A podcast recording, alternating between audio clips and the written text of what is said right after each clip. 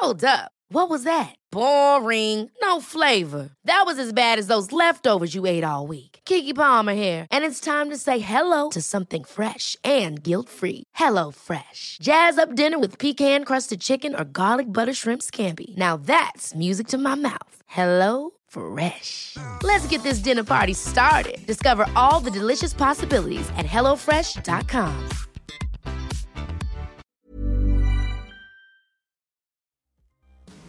the more that they happen, the more that you become more resilient if you can get through them. And now that something is thrown at me on a daily basis, and I go, I can get through that. That's easy. Hey everyone, and welcome back to another episode of It Ain't Weak to Speak. My name is Sam Webb, and this show is dedicated to ending the stigma around mental health through community, connection, and the hard hitting truth. I'll be speaking with guests from all over the world about life to inspire and to educate people to speak up so that we can save more lives. Thank you for joining me on this journey.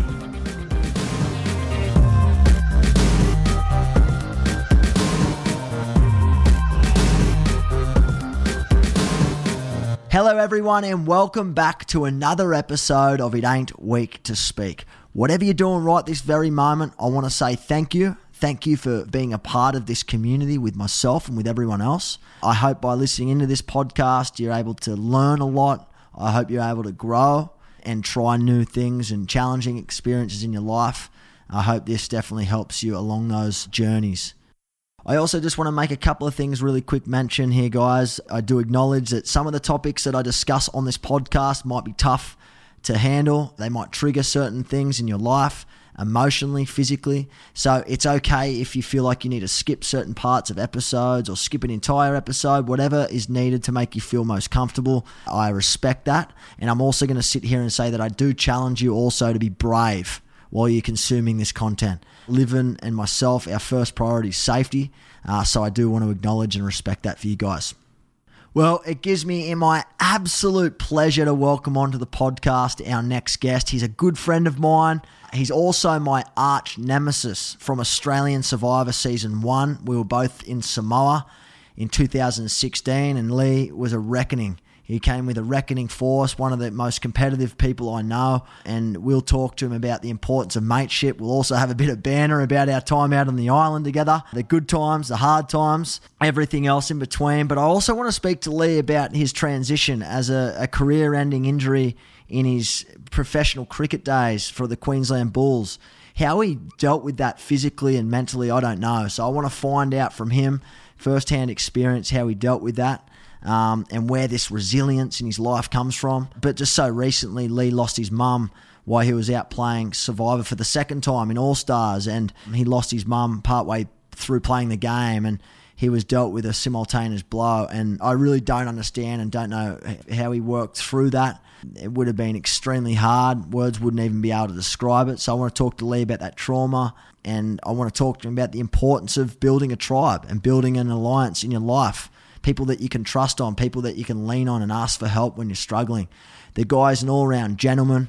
He's a great guy on and off the TV screens. But without further ado, let's bring my good friend and all round legend, Lee Carseldine, onto the podcast.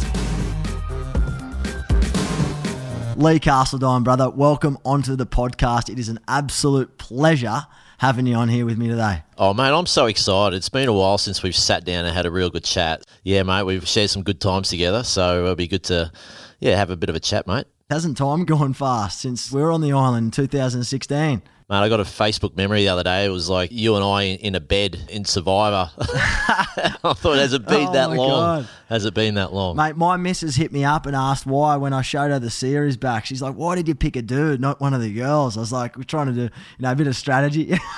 Strategy, mate. It's all about strategy. It's all about those Tim teams, mate. That solidified that relationship for at least another four hours until you try to vote me off. Mate, before we talk about that, let's just rewind the clock a bit. Obviously, thanks for coming on the podcast. It's an absolute pleasure to have you on here. Not everything is perfect in anyone's life. Obviously, we all go through traumas, hardships, experiences, and this is the podcast where we certainly want to share those stories as best as we can. But that being said, mate, talk to me about your life before Survivor. Professional cricket, you're doing it for 13 years. What was that like for you? Mate, it was a dream come true, Webby. Like, you know, all I wanted to do as a kid was to play sport, to play cricket. I fell in love with the game because I think of the mateship, being in a team environment, share your wins and your losses, and I just something something about the sport. I look back on it now and go, why was I so attracted to that sport? And why couldn't it have been rugby league or something a bit more exciting? but it was cricket, and I was very lucky to play it for 15 years, you know, and it was tough. It was played in a tough era. To make a living out of the game was a lot. It took a lot of discipline, a lot of hard work, and a lot of ups and a lot of downs. But I wouldn't have it any other other way, mate, because it was it was a really good journey. You know, there was some big highs, but some devastating lows as well. So yeah, yeah, mate. Talk to me through some of those highs and lows. What was the standout for you? And mate, I want to make it really clear. I don't really follow too much cricket, so I'm probably very rarely, for, as an Aussie, that doesn't follow cricket. Certainly not judging people that play it or watch it all the time. But what I'm saying is, mate, I just want to make that clear. I'm, I'm not an avid cricketer by any means. What were some of the highs in your career? I think the high was the ability just to travel the world. I spent five seasons in England. I played in Bangladesh. I played in India, Pakistan, New Zealand, Thailand, Singapore, Scotland, Ireland. You know, I traveled the world doing what I love doing and met a lot of people. So that was probably the highlight the ability to travel and play the sport a couple of individual highlights, you know, obviously making my first 100 for, for my state and other things like that. Winning flags, I think that's probably the team successes far outweigh any individual successes.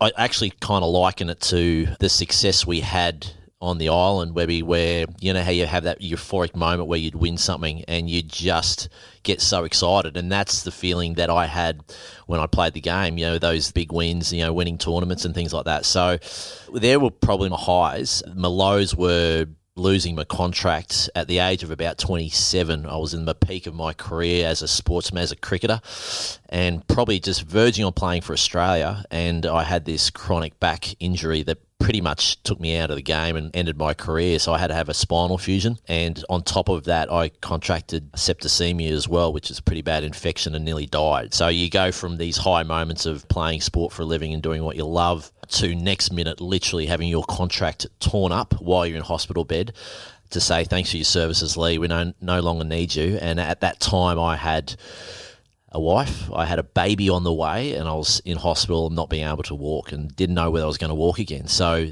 you talk about some lows. That was a devastating low, and then finding a way out of that was just a journey in itself. And so there's probably some big highs, but it's also some devastating lows as well. And mate, I appreciate you sharing that because you shared some of this stuff with me on the island. But this is the time so we can educate some of the people that are listening who already follow you and want to know more about what you've been up to and you know where it all sort of started and begun for you the time where I'm really interested to talk to you about is the time of injury.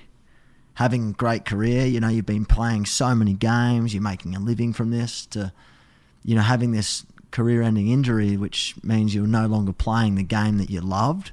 The families and the teammates that you'd bonded with so hard over so many years was no longer part of your community. What were some of the steps you took on that hospital bed or those days and months thereafter, which allowed you to stay on track, or did you spiral? I spiraled. Yeah, it was tough. I was in a huge hole. I think first of all, maybe I needed to get my health back. That was my first focus, and like I think I found that probably the easiest process to go through because I'd played sport before, so had a lot of injuries leading up to that one major operation. So I sort of knew in my mind how to overcome an injury, and that was for me getting stuck into the rehab, very similar to what I'm doing now with my shoulder. So I found that process not easy, but I found that one more manageable from a mental point of view. It was like just your small, basic steps, right? What I've got to do today, I've got to actually get out of bed okay, what's the next step? I've got to walk 10 meters, okay? And that's how I break down my rehab process when I get injured. Yeah, unbeknownst to me, I, I, had that illness, so that really knocked me about. So that was my first process, get my health back, because I find myself being a pretty active person. If I'm able to be active and getting out there, that helps me with other facets of my life as well. The next step was a lot tougher. The next phase was basically, righto, what am I going to do now? My identity as a cricketer, which I threw everything at. I was gloriously unbalanced, I like to call it, with respect to my sport. You know, I threw everything in on it and I didn't have much of a balance outside of life. So that came back to haunt me when it came to my contract being torn up. You know, it was a step by, righto, who am I as a person? I had to literally say, and that was hard. That took a lot of time because it was Lee I'm the cricketer. That's all I knew myself as. Then I had to try and find out, right, how am I going to support my family? So go and get some work, right? What's your next steps, Lee, to get some work and to support your family? Uh, that was important to me at the time. For me, I, it was get some university behind me. It was 10 years since I'd left, finished school, and just played sport. Again, gloriously unbalanced, had no interest in studying, zero interest in studying. So I went and put my hand up for a, an MBA with no undergrad. And then on top of that, threw in a Master of Applied Finance. So that was my step. My step was, righto, just work my ass off to get some university because I didn't have a plan on what I wanted to do, but I knew that if I had an MBA and some degrees behind me, I would be employable. And then I knew I'd figure out what sort of my passions were outside of the sport. So that was let it all sort of open up from there. Yeah, exactly. You know, you go through these experiences. You sound like you know you're quite mentally strong, and I I, I know that. I've been on an island for fifty odd days with you. And I've experienced how competitive and how big all these parts are in your life and how much they mean to you as a human being. And I respect that. But when a lot of people go through times of transition and they're going through times of change, they feel even more lost and they don't know what to do. And it seems like you had some type of mental health education already in place. Was that from your time through cricket? Was it something you've learned over your life? Was it something your family instilled with you? Like, where did that resilience sort of come from in the first place? Because I feel like we're not born with it. I think you're right, Webby. It's something that you need to work on. It's like training, training your brain it's funny you bring that up because uh, I was interested in where I got that from as well. Why didn't I throw in the towel? And why did I continue to push on through that time where I could have easily just and given up? And it's funny, it definitely came from my father. Looking back on the stuff, he was massive on affirmations, manifestation, vision, and training your brain to get through any difficulty in life. And it's funny because I'm just going back through, obviously, the old man had a stroke many years ago. I'm going through back a lot of his old talks that he gave to thousands, hundreds of thousands of people over his career. And the stuff that he spoke about, about having that positive self talk, was fed down that line to me. And I remember as a kid, I used to have these little affirmation cards as a cricketer. As a 10 year old, I wrote up, I'm a great cricketer. I'm going to score 50 runs today, whatever it was. I can't quite remember. And to the point where I repeated it so often that I actually just went out and believed in it. And I actually, a lot of the times, I executed it. Now, it's funny because a lot of those kids would come across and want to read this card because they thought it had some special magical power. But all it was, it was just training your brain over and over and over again to get through because life is tough. And as a kid, as a teenager, as an adult, you're going to go through all these crucial times in life where you have a choice. You can either go for it and work your way through it or just sort of give up and say, no, I've had enough. So I think the old man installing that positive attitude. It's funny, he's had a stroke and he can barely say probably 12 or 14 words, and one of them is positive, positive, positive. And that's because over 30 years, that's all he trained his brain to do. So, I, but going back to your question, I believe that that was given to me, and it wasn't like he sat me down and said, This is what you've got to do. I just sort of, in amongst living with him every day and being surrounded by him, that's how I came to sort of have that mental toughness to get through those really tough moments later in life. Yeah, it's a game changer because a lot of people don't have that. And even though you weren't sat down and put through classes, and it was just naturally in flow by the sounds of it in conversations, and it was just a way of life. And you'd learnt that from an early age through behavior and attitude. How important is that conversation to you now, mate, as a father? It's funny because you think you're getting the message across, but you know what does Dad know? So I think with me, you know, I actually tried to sit the boys down the other day and, and say, righto, guys, let's sit down and write our goals out because I was a very goal orientated person, uh, like my dad. Wrote down my goals for the season, and they just didn't really want to bar of it. And I go, okay, that's all right. That's all right. But it's having that conversation and saying, right, what do we want to do to improve ourselves every day? And it's either a couple of percent, a couple of steps every day, what you want to do. And over time, you know, over 365 days, over a year, over two years, if you gradually head in that right direction, yeah, you're going to stumble, you're going to fall, you're going to go backwards a couple of times. But if you try and improve yourself every day, and it's also like if you've got a Muhammad Ali type internal dialogue compared to a a Carl Pilkington type internal dialogue. Now, I don't know if anyone knows Carl Pilkington is an English guy. He's a comedian. He's very miserable. If you've got that mentality, and if your internal dialogue is sort of Muhammad Ali, just talking yourself up all the time, then it doesn't have to relay in any sort of external arrogance. I guarantee you, you will get through those moments because you'll have a choice right, I, I don't want to do this. No, you're going to do it. You will get through it. I kind of liken it to that. You've got two choices, and some people sit in the middle where they have a bit of Ali type self chat and then a bit of that negative self chat as well. So yeah, it's uh, I try and instill to my boys, but I think through action for me, it's always been about action. whether you know that I'm not massive on words and I try and sort of lead by example through my actions. So if my boys see me getting up every day, exercising, trying to be as positive as I possibly can, giving them positive reinforcement on things, that should hopefully sink in. And I agree. And I think, you know, you hit the nail on the head. And as I said, I got to see it firsthand, you know, living in an island with you for the most time on, on sand, on palm fronds and whatnot. And I, I saw that myself, mate, that you were a man of action. And I respect that. And it sets a good example for people in your life, whether it's your family or not, or the people that you're working with right now in your life. You know, I think it's really important. It goes a long way. And like you mentioned earlier, mate, how important is it to have baby goals? You know, baby steps forward in the right direction. You really just can't beat it. And I know a lot of people who might be listening right now might be going through their own stuff, their own despair or their own struggles. And I think what's really important when you're going through times that are tough is to know that they do improve and they do get better. And that's the whole mantra that we're trying to talk on here is, you know, it ain't weak to speak about your problems and your challenges because we all go through them at some level and at multiple stages of our entire life. You know, I'm sure I've got struggles coming up that I'm going to be going through.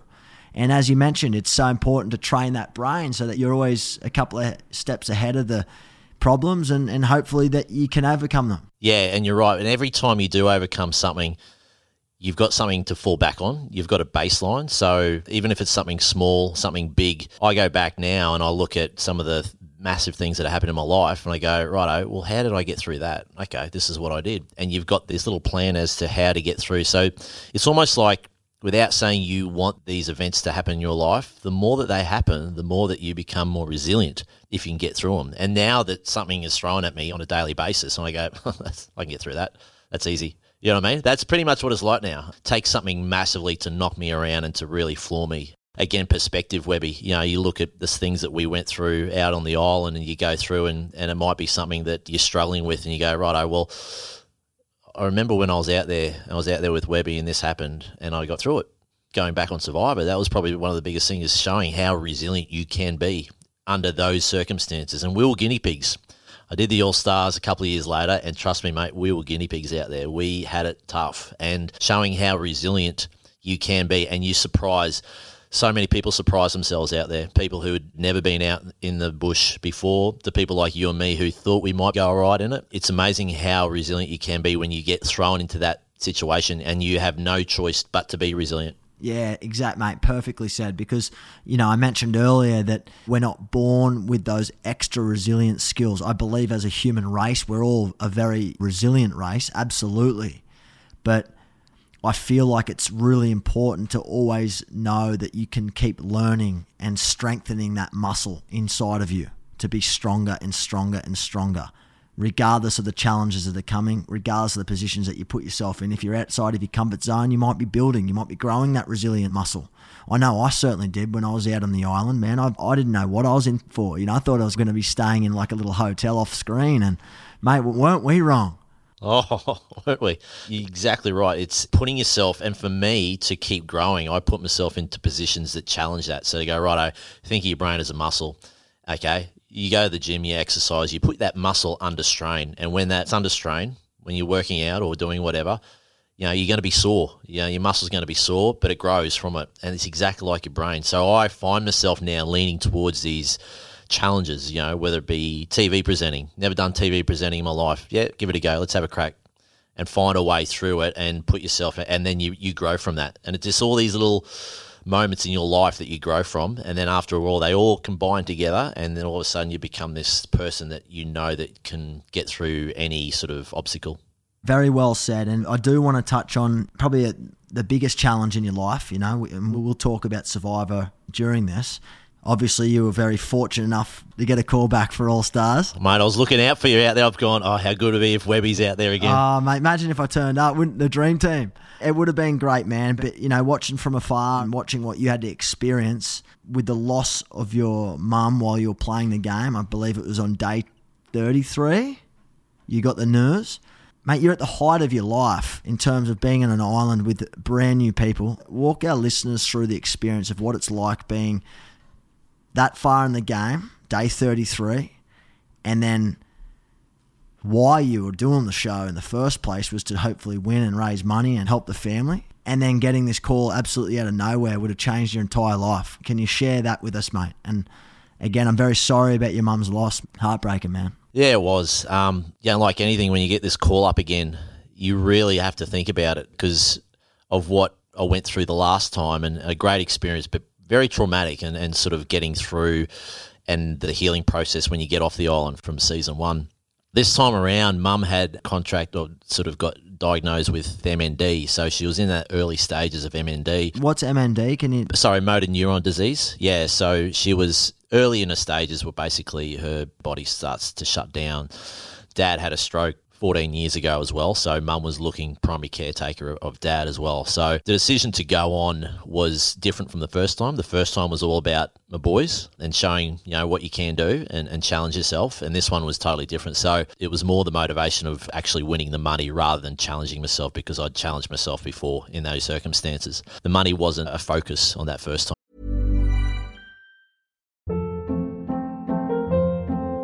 Hold up. What was that? Boring. No flavor. That was as bad as those leftovers you ate all week. Keke Palmer here, and it's time to say hello to something fresh and guilt-free. Hello Fresh. Jazz up dinner with pecan-crusted chicken or garlic butter shrimp scampi. Now that's music to my mouth. Hello Fresh. Let's get this dinner party started. Discover all the delicious possibilities at hellofresh.com.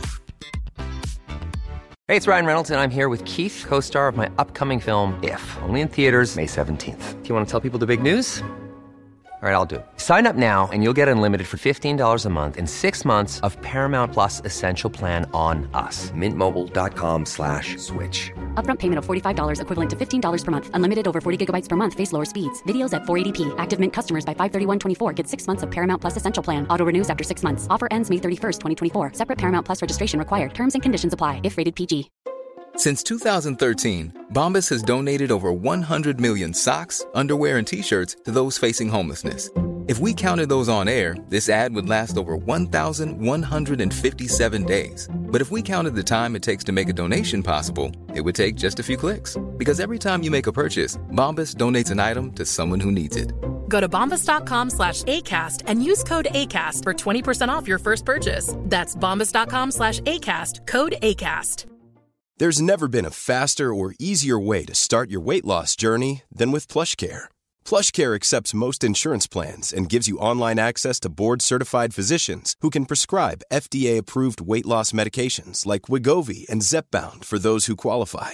Take charge of your health and speak with a board-certified physician about a weight loss plan that's right for you. Get started today at plushcare.com slash weight loss. That's plushcare.com slash weight loss. plushcare.com slash weight loss. around. So for me, try and attempt to win the money to, to look after him was a huge motivation for me. It allowed me also to go out there and play the game a bit more. As you know, Webby, we were pretty loyal to each other as long as we possibly could, and that was a big factor of my gameplay in season one. This one, I was going to have a bit more fun and try and play the game a bit more in, with a view of trying to win the money. And I was doing well. I was day 33. I had some very good alliances. We'd made Merge, for those who haven't watched Survivor, it's basically the business end of the game where individual challenges come in and there's a lot of gameplay. And I was doing really, really well. Day 33.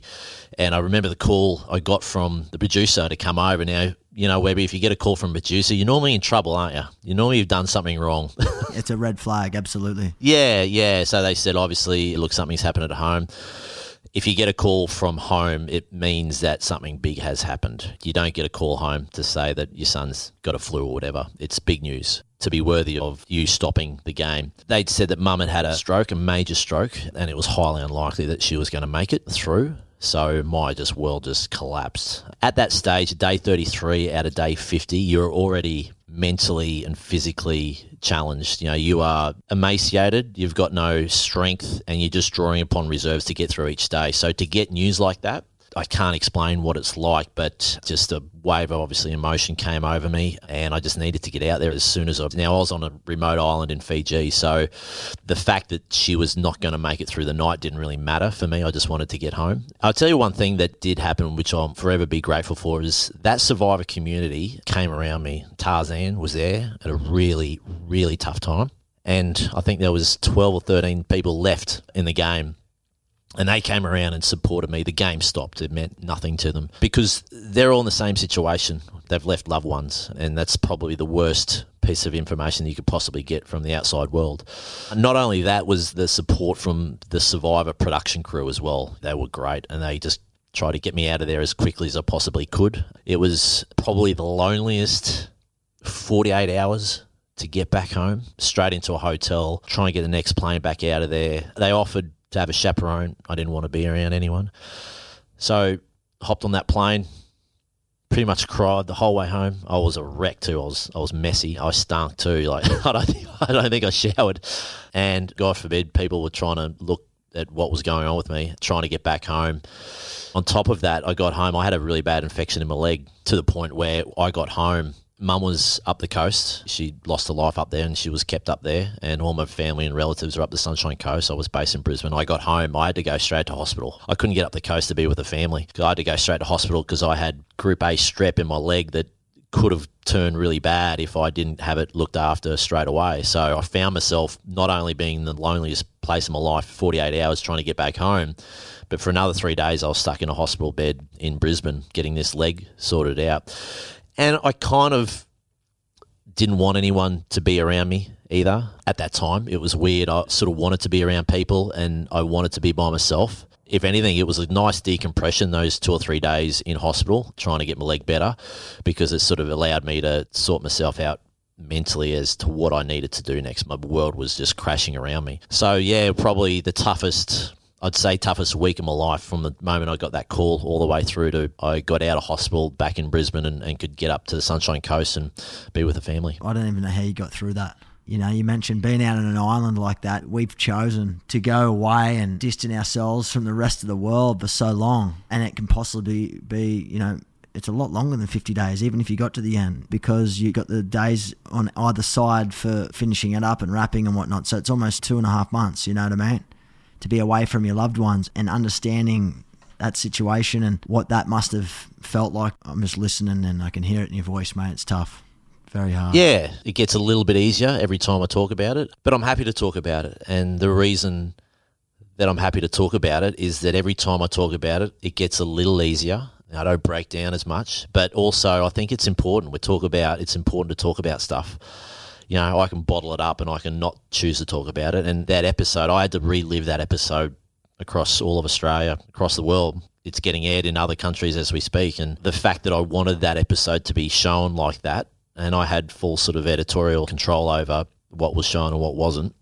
I don't know, part of me wanted to show it because when we grieve, we grieve behind closed doors, and that was out in the open for everyone to see because that's what everyone goes through. You know, I've lost my mum. People lose loved ones, broken relationships. At that time in my life, people have been like that and will be like that. You will lose a loved one, and the more that you love them, the tougher it's going to be.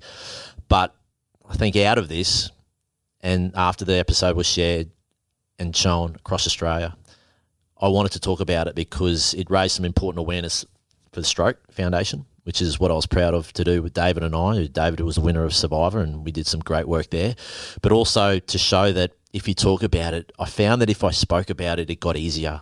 And if I spoke about it to a psychiatrist or to a loved one, a family member, a friend, a stranger who I did a podcast with, I found it just helped me get through that process. So that's probably why I choose to talk about it. What is it about the speaking about it part that helps you get through it? Is it the weight off your shoulders? Is it the ease of better understanding it, better trying to communicate your feelings? Which part of speaking about it? And I've actually never really had this conversation with anyone on the podcast. And now that you're speaking about it, I'd love to pick your brain. All the above, Webby. Exactly what you just said. It helps you process it. It helps you understand why you're feeling like you do. You're trying to understand what you went through. It just eases the weight off your shoulders as well when stuff does build up. had mum's anniversary last week, one year to the day that she lost her life, and I felt that week was just building up. It was weird. Again, it's just another day, but that week built up, and I found myself having to talk to someone about it. Normally, I'd talk to my mum about this stuff. She's not there. I can't talk to my dad because he had a stroke. So who do I talk to? Who around in that inner circle I can just have a chat about it? Just have to be a quick one. So all you said just then, Webby, it's all those steps. It sort of gets the weight off your shoulders. It helps you understand because you, self reflect it a bit more you sort of say, why did I think like that? How did I get through that? And that helps that process as well. Mate, to go through what you've been through, I mean, I can't sit here, words wouldn't put anything into perspective. As I said, I can just listen as best as I can and I'm hearing it. And I respect you being able to share that with us, man, on the podcast. It means a lot. And, mate, what an effort you've put in in the last two seasons of Survivor. I'll tell you what, mate, right now, would you do it again? Every time I do something Survivor related, something big happens, man. Like last time we made it all the way to the end you know, obviously got smashed there in, in the final tribal. This time, obviously, I lost my mum. I'd say no, but I am a glutton for punishment, mate. I kind of jump towards punishment for some reason. I'll put a disclaimer if, if the producers call me, I say I'm only going if Webby's on there. How about that? yeah, nice. The dream team, the dream team, mate. What was it like on there for All Stars anyway? Did you guys get good rewards? Was it harder than the first one, you reckon? Mate, it was a piece of piss compared to the first one. Having said that, the gameplay was next level. Living conditions were a lot easier. We got a bit more rations. You know those long lockdown times where you're in your brain and you don't want to be in your brain and you've got to. Oh, mate, they're the worst. They're the worst. So they shorten those periods. You could have this thing called soft lockdown and hard lockdown. So soft lockdown was basically you could talk about other things in life. So just it kept that time of absolute quietness to a minimum. Weather was great, mate. Fiji compared to Samoa, oh, it was heaven. Oh man, we got punished. Remember the horrors? oh, oh, the horror nights, man. They were the worst. I remember being in the fetal position, just in the corner, and they're going. I can just see the Lee silhouette just rocking back and forth.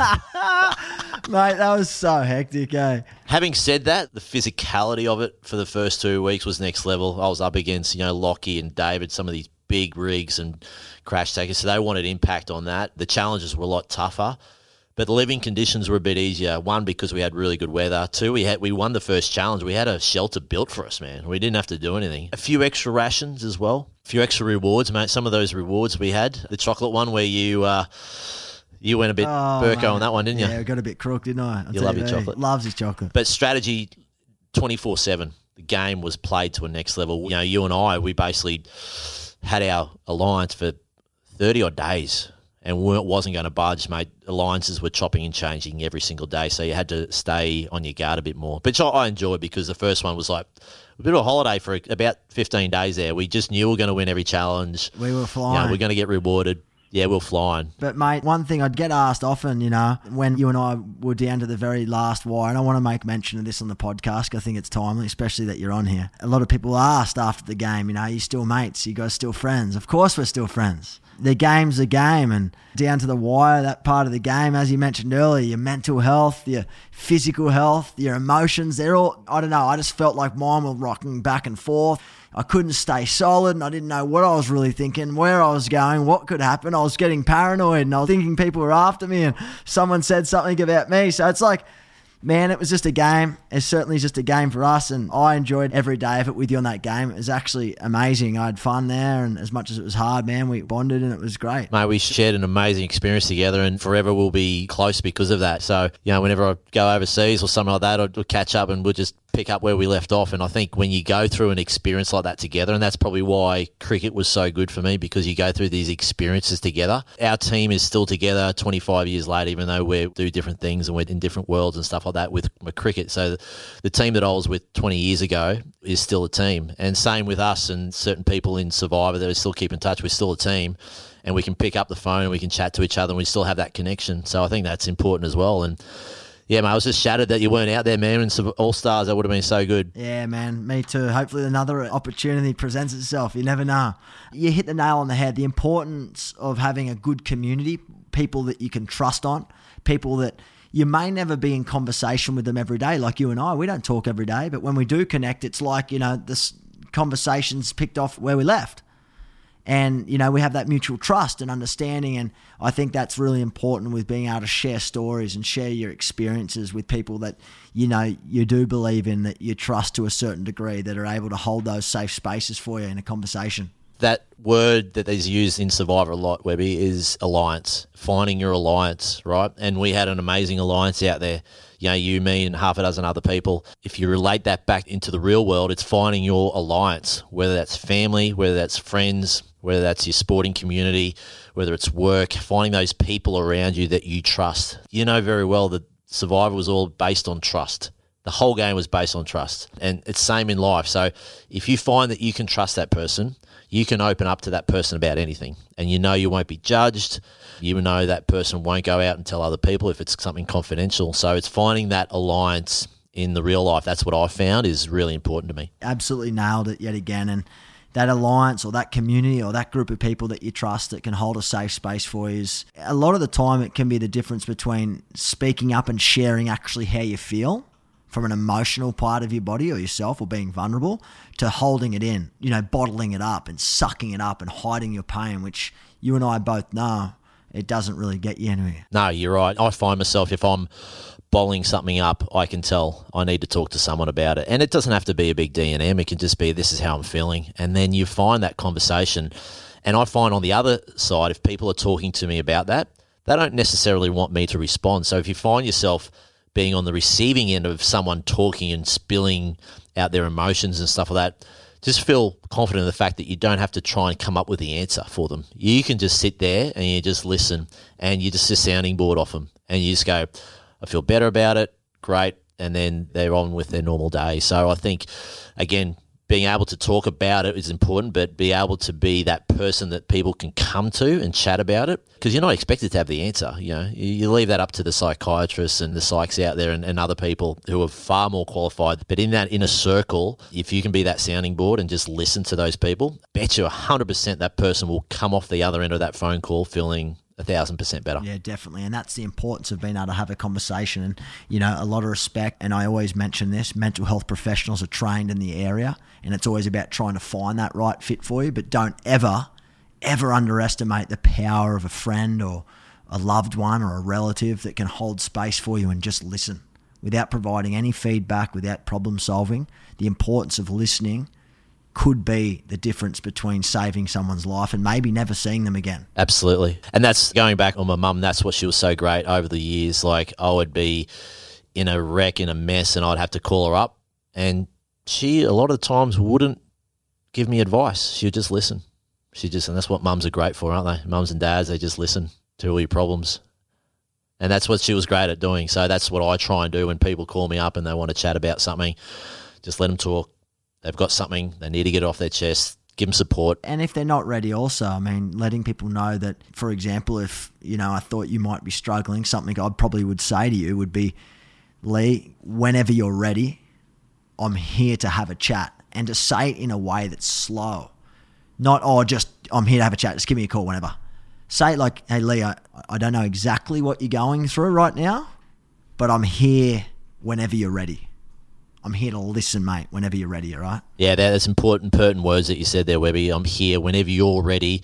And the listening component of that sentence you just said is really important. Mate, before we wrap up the show, I want to ask what is the next steps for you, mate? Where to from here? Whew, that's a good good question, Webby. I've got a business, a commercial drone business. In the last this year has been really busy. It's been really busy, and I spend a lot of the time between that and also TV work as well, the presenting work, which I kind of love and enjoy. And I've also part of the Australian Cricketers Association. I'm a past player rep for Queensland. So players who come out of the game, I assist them and we put some things in place for them to help them navigate their way through the murky waters of retirement. So between all those three things, it keeps me very busy. And then obviously I've got to spend a bit of time with the boys as well. So um, they're doing well, mate. They've grown up since we spoke last. They're 12 and 14. So I've got two teenage boys that I've uh, got to keep a control of. So life is busy, but it's just also making sure that every day I wake up and I'm so fortunate that I can choose different things that I want to do with my day. If it means spending more time with my boys, if it means spending more time on my business, I get to choose that, which, you know, I've worked hard to get into that position, but I'm very grateful for as well. Yeah, mate. I watch from afar and I love seeing you doing your uh, weekenders from a presenting slash hosting gig, mate. I think you're well suited. So keep following those passions and those desires, mate. I think you're doing great. As well as for drone, man. I know when we connected, that thing was taking off and had no doubt in my mind that it will keep skyrocketing. Where can people find you, brother? How can people track you down? How can people follow your journey and connect with you if they want to speak to you? If you type in, I suppose, Lee Castle, I do have a website. I'm pretty sure I do. I think it's still up and running. and then obviously socials on my Instagram. I'm pretty active on Instagram. It's my creative space. I have a lot of fun on there. And yeah, slide into my DMs if you want to.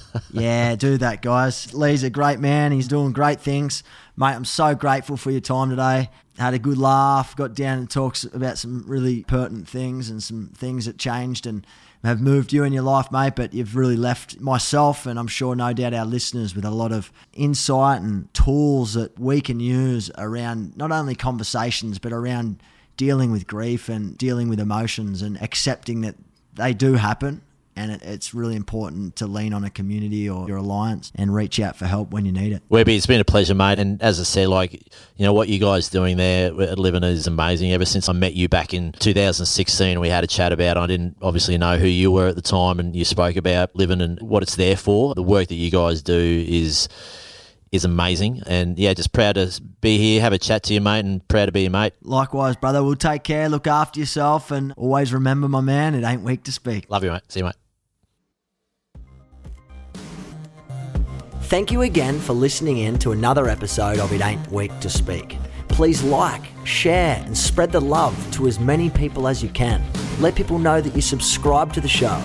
Don't forget to leave a review or a comment so that we can grow this community together because a conversation could save a life. If you want to continue this chat, please join me on the podcast Facebook group at livin.org. I can't wait to share the next episode with you, but in the meantime, stay well keep living, and remember, it ain't weak to speak. Thank you and have a top day.